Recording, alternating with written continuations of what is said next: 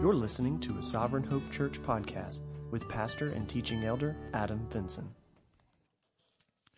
Genesis chapter 22, for those that were with us last week, we had um, left off with the sacrifice of Isaac that God had called Abraham to be willing to lay down the life of his son without a whole lot of instruction or without a whole lot of reasoning. Um, and we saw Abraham's faithfulness uh, to carry through with those instructions, and we um, examined uh, the the things that we learned from his response and how they apply to us in our own response of obedience to what God has called us to do as well. We pick up this week in uh, verse 15 of Genesis chapter 22. It says, And the angel of the Lord called to Abraham a second time from heaven and said, By myself I have sworn, declares the Lord, because you have done this and have not withheld your son, your only son, I will surely bless you.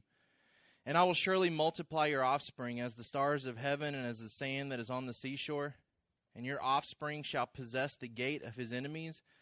And in your offspring shall all the nations of the earth be blessed, because you have obeyed my voice.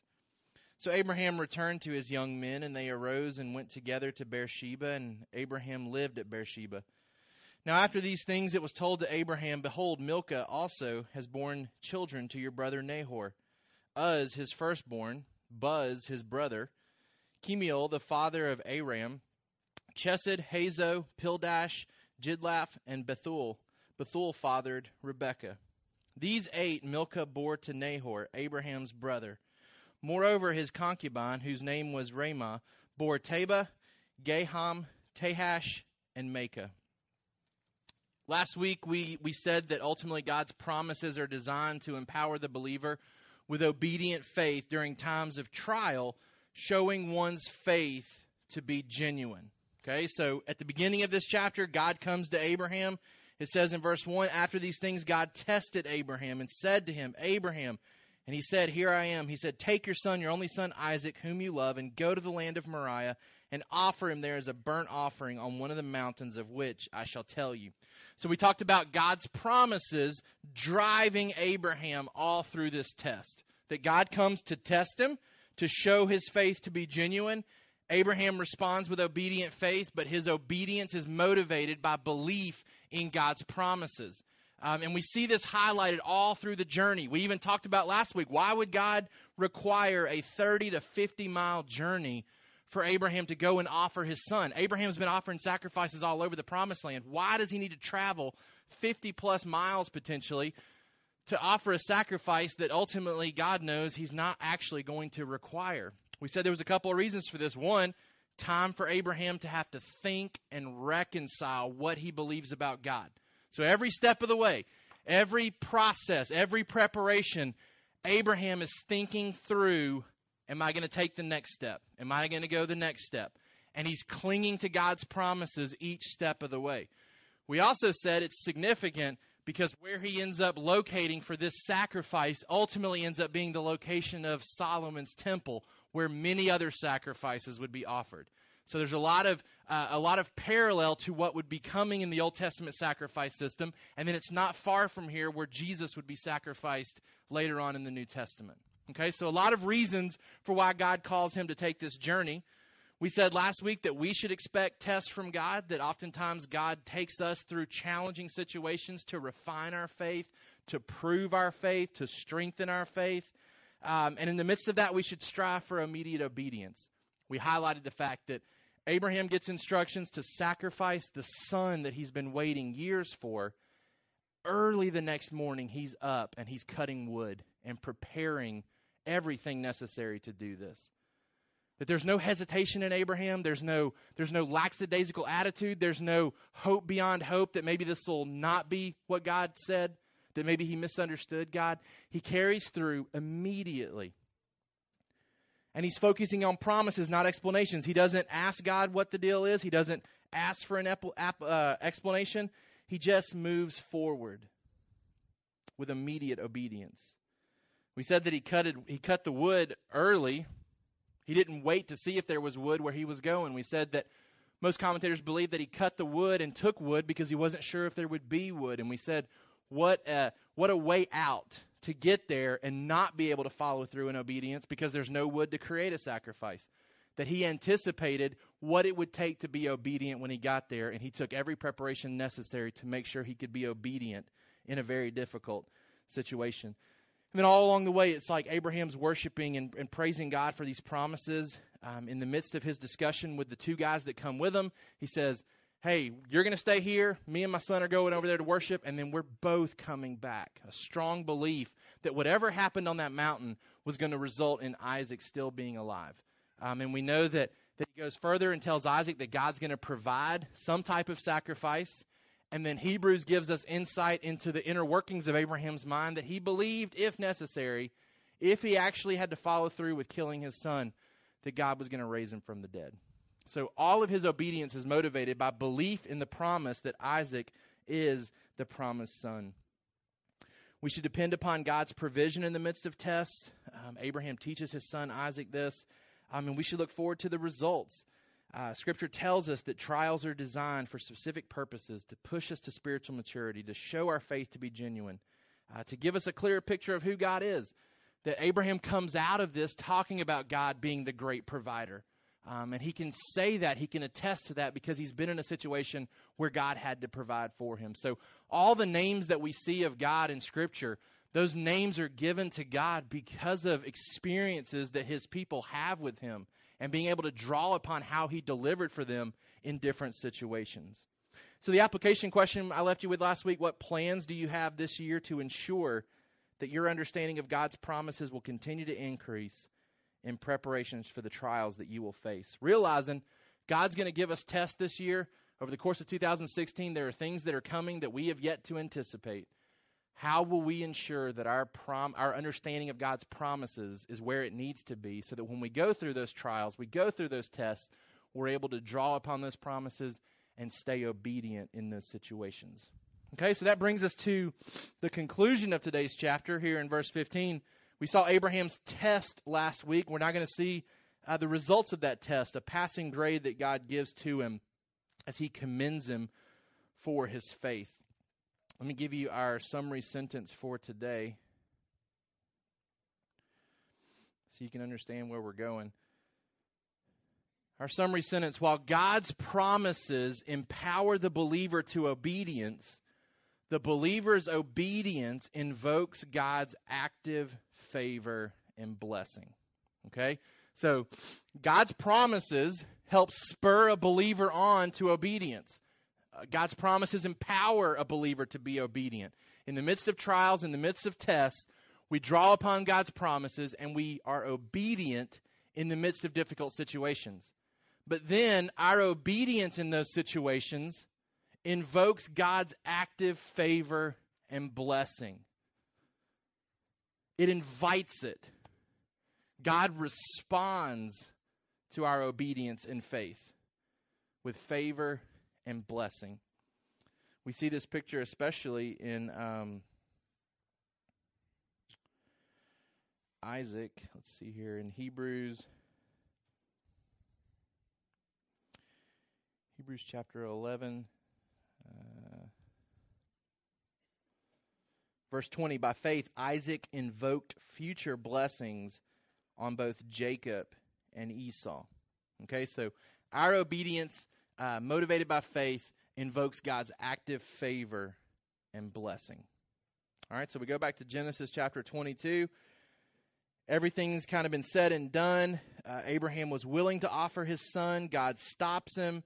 Um, Abraham looks up and sees the provision of the ram, sacrifices the ram. Abraham and Isaac kind of see that substitutionary atonement picture where one has been provided in place of another. And then in verse 15, the angel of the Lord calls to Abraham, By myself I have sworn, declares the Lord, because you have done this and have not withheld your son, your only son, I will surely bless you and multiply your offspring as the stars of heaven and as the sand that is on the seashore. We start by looking at this passage today, highlighting the obedience of Abraham. God highlights the obedience of Abraham. He says, Because you've done this, this is how I plan to respond. This is the first occurrence of the word obey in Genesis. Okay, so going back to that theme, every time we see the origin of a word or a concept, it should stand out to us because it probably drives our understanding of that word moving forward in Scripture. So if we think in, if we think in terms of this being the first time that the word obey is mentioned in Genesis, we can then understand that obedience first comes towards God. That there are other people that we're called to obey, right? We're called to obey authorities, we're called to obey parents, but obviously our first order of obedience is to our creator. Okay? So the first time the word obey is mentioned, it's mentioned in reference to Abraham obeying his creator, not obeying his fatherly instincts to protect his son, because this comes in a situation where he is offering up his son, putting his son in harm's way where his son is going to be killed. So obedience comes first, not to our feelings, not to our emotions, not to our thoughts, not to our will, not to authorities, not to other people. It comes ultimately to our Creator. I think God intentionally reveals this word to us in this context for the very first time so we get a grasp on that. Secondly, I think we can see that obedience results in rich blessing from God. It's in response to Abraham's obedience that rich blessings start to flow out from his creator. Faithful, faithful believers have assurance of God's blessing when they're being obedient. God says, in response to what you've done, in response to your willingness to offer up your son, I will surely bless you. So, a point that I want to highlight for us our level of obedience correlates with our level of belief. How obedient we are correlates with how much we believe about God.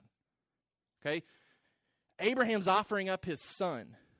For him to be on that level of obedience, it necessitates him be on a high level of belief in God's promises. This, this isn't a immature Christian who, who knows very little of God's word and has very little experience with God's faithfulness that would step up to the plate and say, Let me offer my son because God's called me to do this. This is a man who is entrenched in God's promises and clinging to those promises. And we know this because it's coming out in his verbiage to everybody that he's talking to along this journey. When he talks to his son, God's going to provide a sacrifice. Why would he have any reason to think that there's going to be an animal readily available to be captured on the top of a mountain to be offered instead of Isaac? He, he, he's telling these two men, I'm coming back, and my son's coming back with me after we're done worshiping. And even in the back of his mind, he's knowing if I have to do this, God's going to bring my son back from the dead. And we talked about the fact that he has no Sunday school stories to rely upon about God bringing people back from the dead.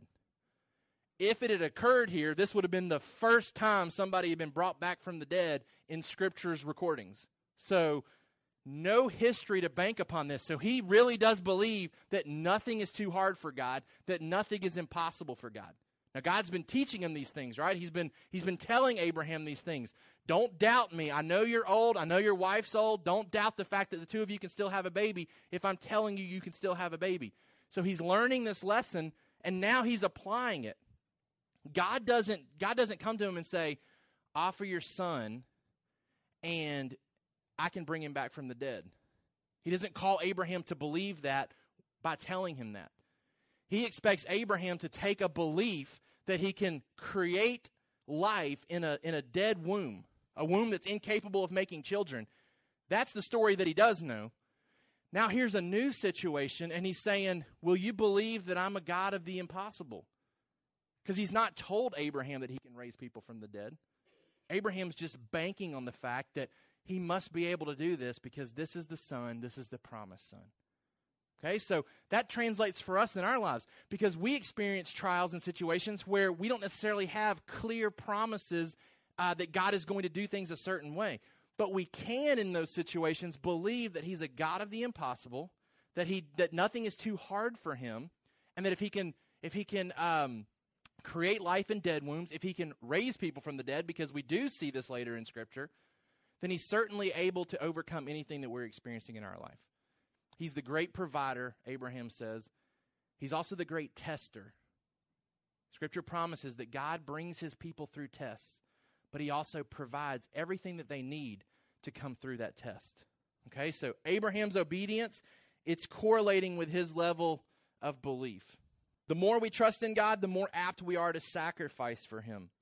God asks for our best as a sign that we believe him to be the best. Abraham was willing to forfeit all things for God. He was willing to have the scene cleared of everything but God. I mean, that's the picture here. God's talking about taking really everything that's important to him. He's talking about taking his son away from him. And he says, You can take everything else away. I'm not willing to sacrifice my devotion to God. Like we kind of see what's the most important thing to him.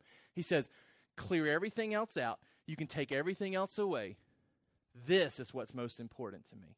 I don't know if you've ever had a situation where uh, your computer started to fail and your hard drive started to crash. I've been in a, that situation a couple of times, and it's the most horrific feeling when you've got all of your sermon notes, all of your pictures, all of your everything stored on a device, and then you start getting weird messages that it's crashing and that it's breaking.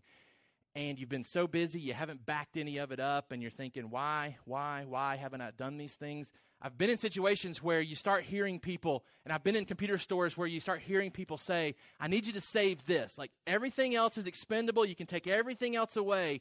I need my pictures. For me, it was, I need my sermon notes. Like that is years of what God has taught me. That's where I've stored it. Um, and so I've been in those situations. It's like Abraham's in a situation where everything's about to be taken away, and you hear what's most important to him. You hear what he can't do without. This is what has to be saved. This is what has to be preserved. It's his relationship with his Creator. Even if it means the sacrifice of his son, he's not willing to compromise his belief and his faithful response to his Creator. Secondly, our proper love for things makes us eligible to receive more things. Our proper love for things makes us eligible to receive more things. Our proper love for things makes us eligible to receive more things. Essentially, what we have here is God coming to Abraham and saying, Because you have not withheld your only son from me, I will bless you. Abraham's willingness, his willingness to not love good gifts more than the Creator himself, made him eligible to receive an abundance of good things from his Creator. Think about that. Abraham's willingness to not love good gifts more than his Creator made him eligible to receive more things from his Creator. See, see, God looks down at Abraham and says, If you don't love things more than me, then you're exactly the type of person that I desire to give my things to because they're not going to replace me in your life. Abraham is called to give up the most important thing and God says, Now that I know you're not going to withhold the most precious thing to you when I ask for it, I can now freely give you all things because you understand the right place of the creator and the, the giver and the gift. You understand that, that I'm the supreme treasure and not the things that come from me. And that precisely makes me want to give you these things that I'm promising to you. It kind of leaves me with the question in my own life is there anything that God could suddenly take from me that would make me love Him less? I want you to contemplate that question for a second. Is there anything in your life that God could ask you to give or that God could take from you that would cause you to love Him less? And if there are things that come to our mind, they are things that we have come to love too much. See, Abraham the next morning immediately is up and ready to give his only son, the son that he loves dearly. It shows that he didn't love Isaac more than the one that had given Isaac to him. In Matthew chapter 10, verse 37, lest we think this was just a requirement for Abraham, that he not love his kids too much. Matthew 10:37 Whoever loves father or mother more than me is not worthy of me Whoever loves son or daughter more than me is not worthy of me. And whoever does not take his cross and follow me is not worthy of me. Whoever finds his life will lose it. Whoever loses his life for my sake will find it. I mean, it's easy for us to think that um, that it's okay to, to love our kids and to love our wives so much. That that's, that's a proper response. God has given us those things in our life. He's given us those good gifts, but they can never usurp the place of God in our life. Jesus is saying we can't love these things more than Him. We, we can't love these things more than Him, which, which implies to me that if they were to be taken away, then my love for Him can't decrease. Can't decrease. And we know of people, and I believe that oftentimes it shows the genuineness of someone's faith, people who have lost precious things to them, and it has caused their love for Christ to decrease. And it has caused them to wander from the faith, and it has caused them to walk away and abandon the faith, revealing themselves to be the type of seed that initially springs up, and then when the things of the world um, are taken from them, their faith is choked out. Abraham is a, is a great example to us. And remember, we've set him up. The New Testament sets him up as kind of the example of what it looks like to come to Christ and to persevere and to grow in one's faith. What it means to be, to, to, be um, counted righteous through faith. He's that prime example. And he's also an example to us today that we can't put anything, anything in a place that if it was taken from us, our love for God would decrease.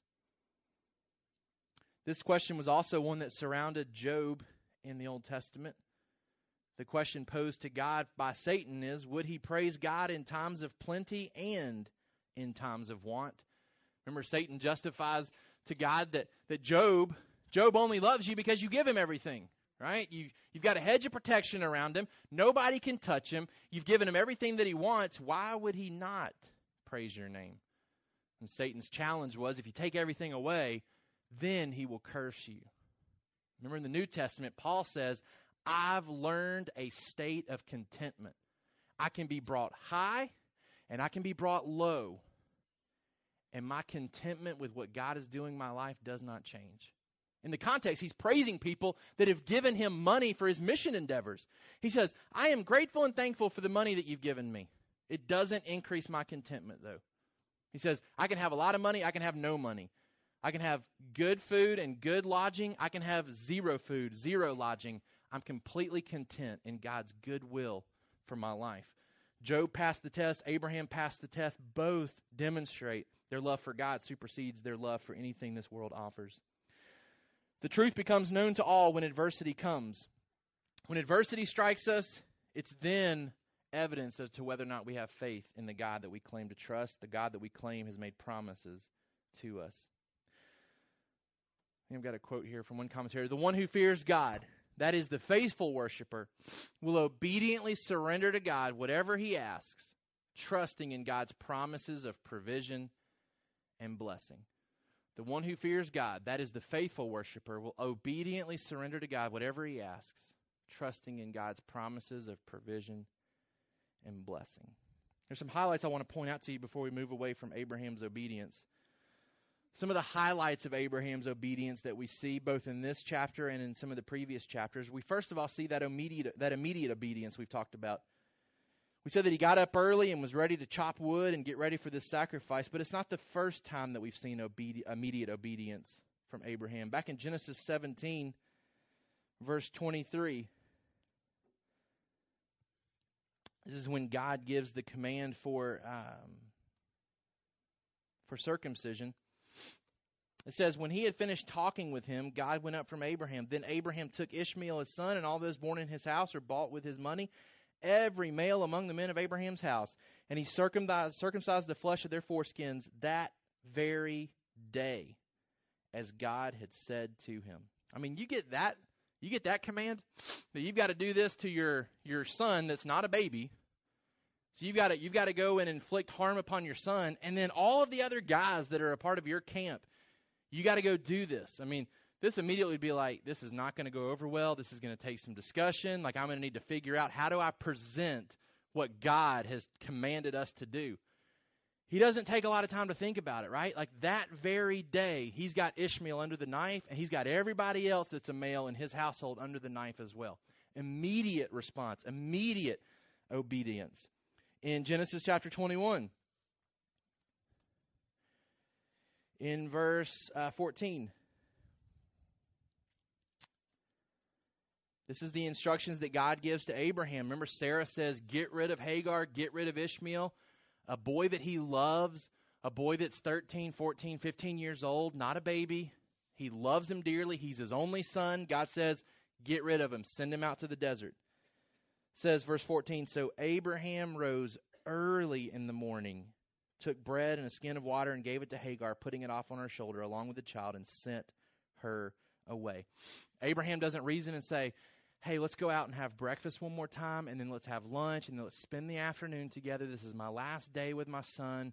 Let's draw it out as long as we can. It says that that very morning, early that morning, he's putting preparations together to do exactly what God's called him to do. We've already seen it in Genesis 22. He does the same thing with Isaac. Psalm 119 gives us the heart behind this type of attitude. Psalm 119, verse 60. I hasten and do not delay to keep your commandments. That's the example that Abraham sets to us. Number two, sustained obedience. Sustained obedience. Not only does he immediately respond in obedience, he continues to respond all along this journey to offering his son. He doesn't waver in his belief. He has a settled obedience, meaning there's no outward sign of worry to his son, to the guys that are going with him. He considered this whole process an act of worship. And then a point we, we highlighted last week a contagious obedience. Remember, Isaac is of age where he's not placing a little baby on the altar, he's placing a grown man upon the altar. Probably a grown man that had to get on the altar himself because of Abraham's age and strength. So, this is a contagious obedience. He's teaching his son Isaac to be obedient to the same God he's obeying. It's a reminder to us that others should be learning from us, that our obedience to God should be contagious as well. That others should look to us how we respond to trials, how we give glory to God in the midst of difficulties. They should learn from us and should follow suit in the same way that Isaac does in this situation. And then where we're headed, number five, rewarded obedience. God responded to Abraham's faith. He responded to Abraham's faith. He rewarded that faith. He rewarded that obedience. Which brings us to this last section of the chapter the blessing of God. The blessing of God. so Abraham has passed this test. He has done exactly what God has called him to do. He has not wavered. He's willing to lay down the life of his son. And God now wants to respond to that. Because you have done this and have not withheld your son, your only son, I will surely bless you. I will surely multiply your offspring. Your offspring shall possess the gate of his enemies. In your offspring shall all the nations of the earth be blessed, because you have obeyed my voice. There's eight times in, in this section of Genesis where God speaks directly to Abraham, at least recorded for us in Scripture, eight times. This is the last time that, that Abraham hears from God directly. We're about to transition from Abraham to Isaac, this is the last recorded incident of God communicating promises to Abraham. And we see God swearing upon himself.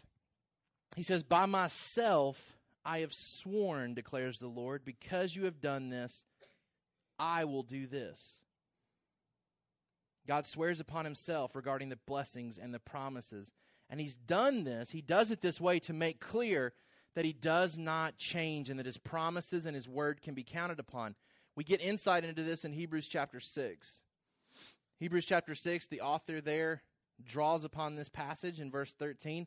For when God made a promise to Abraham, since he had no one greater by whom to swear, he swore by himself, saying, Surely I will bless you and multiply you. And thus Abraham, having patiently waited, obtained the promise.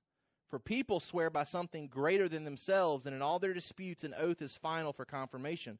So when God desired to show more convincingly to the heirs of the promise the unchangeable character of his purpose, he guaranteed it with an oath, so that by the two unchangeable things in which it is impossible for God to lie, we who have fled for refuge might have strong encouragement to hold fast to the hope set before us. We have this as a sure and steadfast anchor of the soul. This is God communicating double assurance to Abraham and to all people after him that his word is sure and that his promises are guaranteed. The blessing of God, first of all, there is always an afterword when it comes to God's tests. There's always an afterword when it comes to God's tests, meaning they're not without purpose. They're, they're not without reason. God doesn't just bring things into our life, He doesn't just make us go through hard times for no apparent reason. He has reasons, he has purposes. Job chapter 23, Job starting to see, or at least expects, there to be a purpose through what he's going through. Job chapter 23, verse 10 But he knows the way that I take. When he has tried me, I shall come out as gold. In the New Testament, 1 Peter chapter 5, verse 10. And after you have suffered a little while, the God of all grace, who has called you to his eternal glory in Christ, will himself restore, confirm, strengthen, and establish you. God is at work in our life. He's at work in the midst of trials and difficulties. He has a purpose and he has an afterward. There's a reason for why he gives it. You know, sometimes I challenge my teachers don't just assign homework. Don't just give assignments because you're bored or you don't have something to do for class that day. Don't just pass out worksheets for no apparent reason. Have a purpose for everything you do in the classroom. Have an end goal in mind. This is what I want to teach. You know, I started challenging my teachers. Before you give me lesson plans, tell me what you're trying to accomplish in class that day. I don't want to know what work pages you're doing. I don't want to know what pages you're reading. I want to know what you're trying to teach the kids that day. And then I want to see how you plan to do it. I want to see the afterward. What is after class supposed to look like? What are these students supposed to know after class? What are they supposed to know after this 45 minutes? What's your goal? What's your purpose? And so we see God has an afterward for his test as well. He plans to bring us through, he plans to restore, to confirm, to strengthen, to establish us. Always an afterward. Some of the results from Abraham's obedience that he's highlighting here. One, Abraham is commended for his faith. Um, God is highlighting and drawing upon the fact that Abraham has done exactly what he's supposed to do. Hebrews 11 1. Now, faith is the assurance of things hoped for, the conviction of things not seen, for by it the people of old received their commendation. Abraham is commended for his faith as a result of his obedience, but secondly, he's blessed by God abundantly. God blesses him for his obedience. God says, You don't love things more than me? I want to give you more things. You're, you're capable of handling it. The big promise here that's reiterated once again is that his descendants will not be able to be counted. He says, I'm going to give you descendants that, um, that are as the stars of heaven and as, as the sand is on the seashore. They will not be countable. He's shown to be righteous in response to this obedience. James draws upon this and reveals the, the proof in the pudding, basically, about Abraham. James chapter 2, verse 21.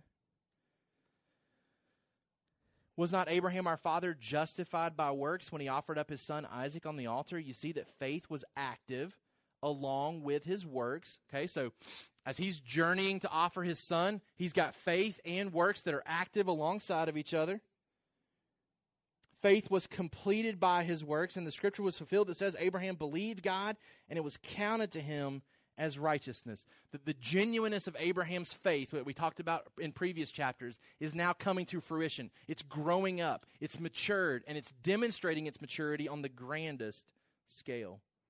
He's shown to be righteous here. And then he gets these promises, these confirmed promises that are for all of God's people, right? It's not just for Abraham. People that come after Abraham are going to benefit because of his obedience. Look what it says. Offspring, stars of heaven, sand as the seashore, your offspring shall possess the gate of his enemies, and in your offspring shall all the nations of the earth be blessed. We have that same assurance in the New Testament that we prevail against our enemies, right? In the Old Testament, there was guarantee that they were going to survive Egypt, they were going to survive the invasion of the promised land. In the New Testament, we know that we don't war against flesh and blood, right? Instead, we're in a spiritual battle. And we're in a spiritual battle to expand God's kingdom. There's oftentimes attacks against the church, against Christians. But what we have assurance of that I think can be tied to this promise that we're going to prevail against the gates of our enemies in Matthew chapter 16, verse 18. And I tell you, uh, I tell you, you are Peter, and on this rock I will build my church, and the gates of hell shall not prevail against it. Satan's forces would love to would love to squinch and, and, and stop the, the advancement of God's kingdom through the church, would love to bring persecution upon the church and stop pastors and, and teachers from expanding the gospel. Satan would love to stop our team from going to Uganda.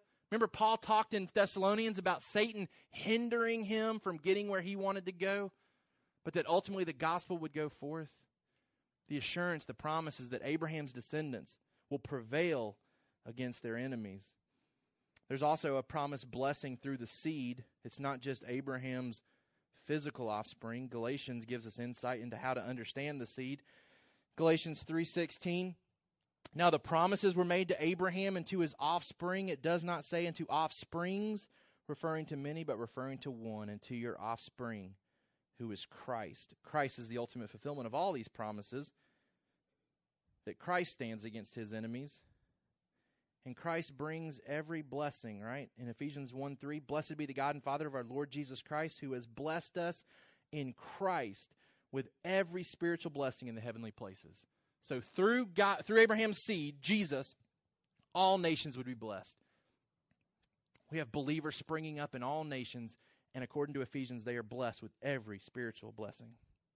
There's a universal aspect through these similes, the stars and the sand. Um, did a little bit of research, and I was surprised to know um, when you look up into the stars or up into the sky to see the stars, there's only about 3,000 that are visible to the naked eye.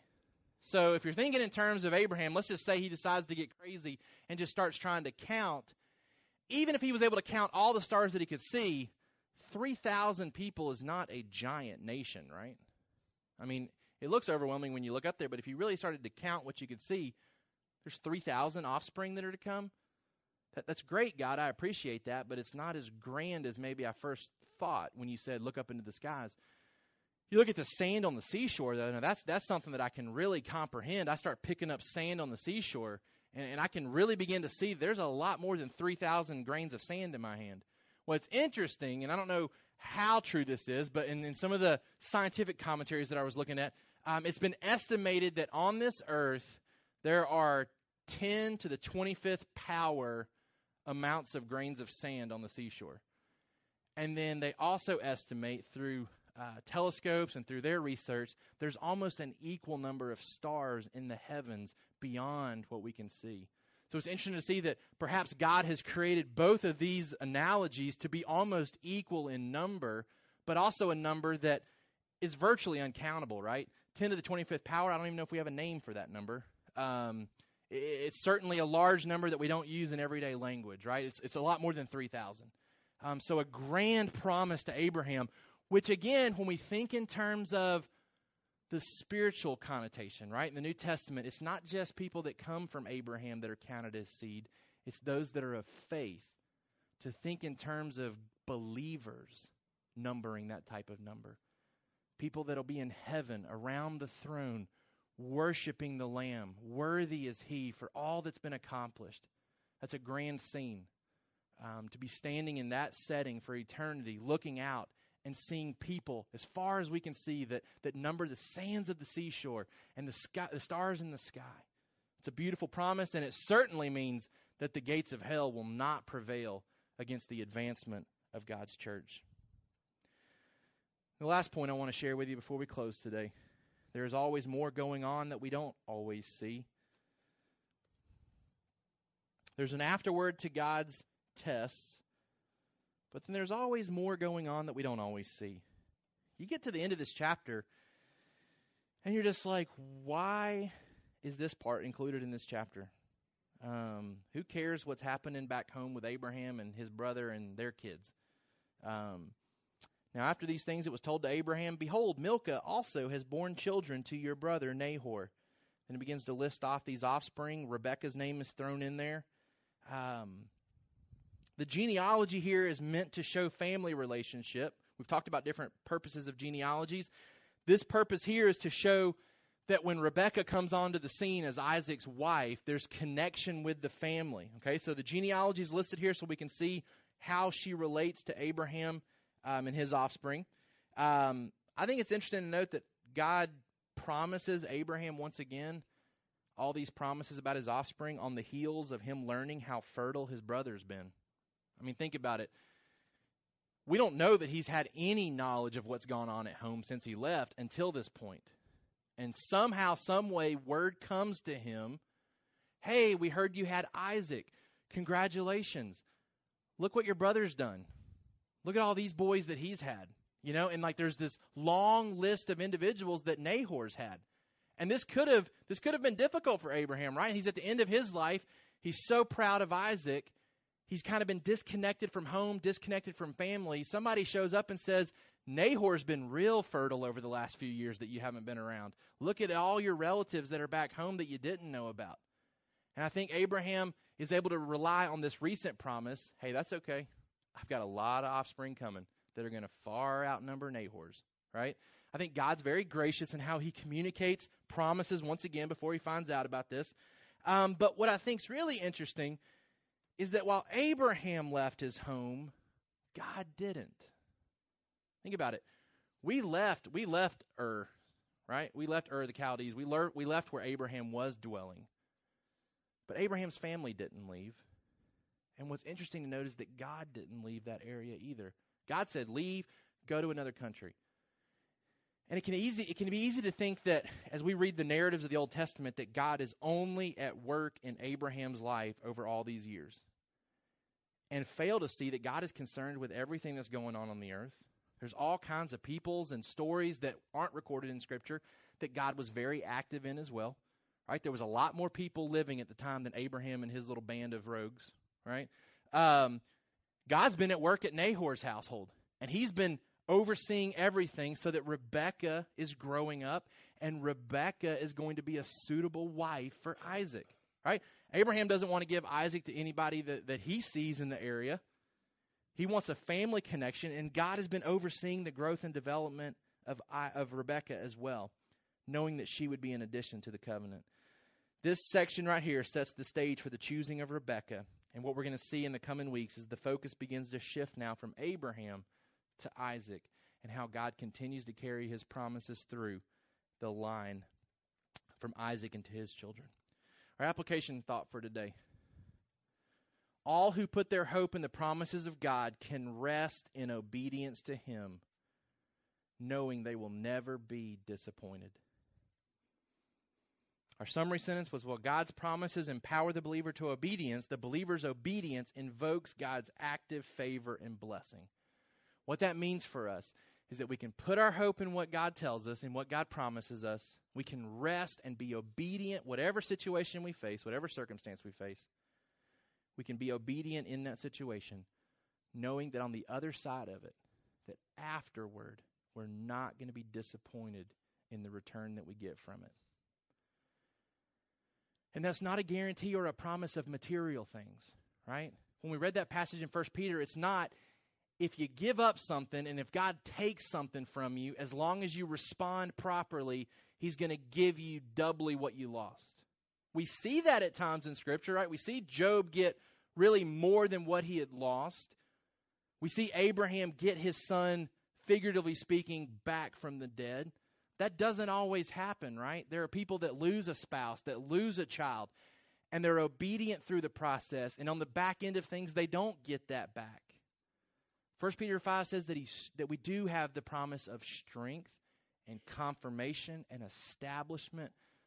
The assurance is that we're stronger on the other side of that than we were going into it. And that God has received more glory after than what he was receiving before. That he has used that situation to glorify himself in new ways, unique ways in our life, in the lives of others that are watching we come out with new experiences of God, like Abraham, who now says, God is the provider. Why? Because I saw him provide in a very difficult situation for me. We can put our hope in God's promises. We can rest in obedience, knowing that, we'll, that we will never be disappointed in the afterward. Let's pray. Father, we thank you so much for these past several months, time that we've had to look specifically into Abraham's life and ultimately see how you've been at work every step of the way. In calling him, in growing him, in, in forgiving him in the midst of, of sin and scandalous situations. Um, Father, we, we've seen that you didn't give up on him. We've seen that you started a good work in him. And as James talks about, you finished the work. His faith came to fruition. Uh, the, the, the belief that he placed in you at the very outset continued to grow, continued to be strengthened throughout his life. And when he went through the most difficult time, the difficult trial, the difficult test, he passed with flying colors. Not because of anything inside of him, but because of the work that you had done in growing his faith to believe in your promises. And so, Father, we're praying as your children, as offspring of Abraham, who are part of that number that's compared to the stars in the sky and the sands in the seashore, as, as individuals that are a part of that number. God, we're praying that we would have the same type of faith in you in 2016 as we face different situations, different circumstances that are going to challenge our faith, that are going to test our faith. Father, I pray that we too would pass with flying colors, that we would come through those trials and difficulties clinging to your promises, striving to be immediately obedient and responsive to you in the midst of them. God, we're praying that others would be able to see our obedience and would learn from that obedience and would be drawn to, to live in the same way. And God, we're praying that uh, through the midst of that, we'll be encouraged, knowing that on the outside of that, on the other side of that, in the afterward time frame, that we receive your blessing, whatever that looks like. God, we're not claiming that, that you are a God who owes us anything because we've passed tests. But we do believe in Scripture that you promise that there's a purpose for the test and that you reward those who faithfully respond in obedience to you. And so, God, we're clinging to those truths, we're clinging to those promises that you don't just give tests with no purpose. So, God, I pray that you would help us to be people who cling to your promises, grow our faith in you this year, help us to rest in that sure, fast anchor of the soul, no matter what we face this week, in the coming weeks, in the coming months. We pray that we would give glory to you in all that we do. We ask these things in Jesus' name. Amen. Thank you for listening to the Sovereign Hope Church podcast. We trust that you've been encouraged by the word. For more information about our church, please visit our website at www.sovhope.org. Again, that's www.sovhope.org.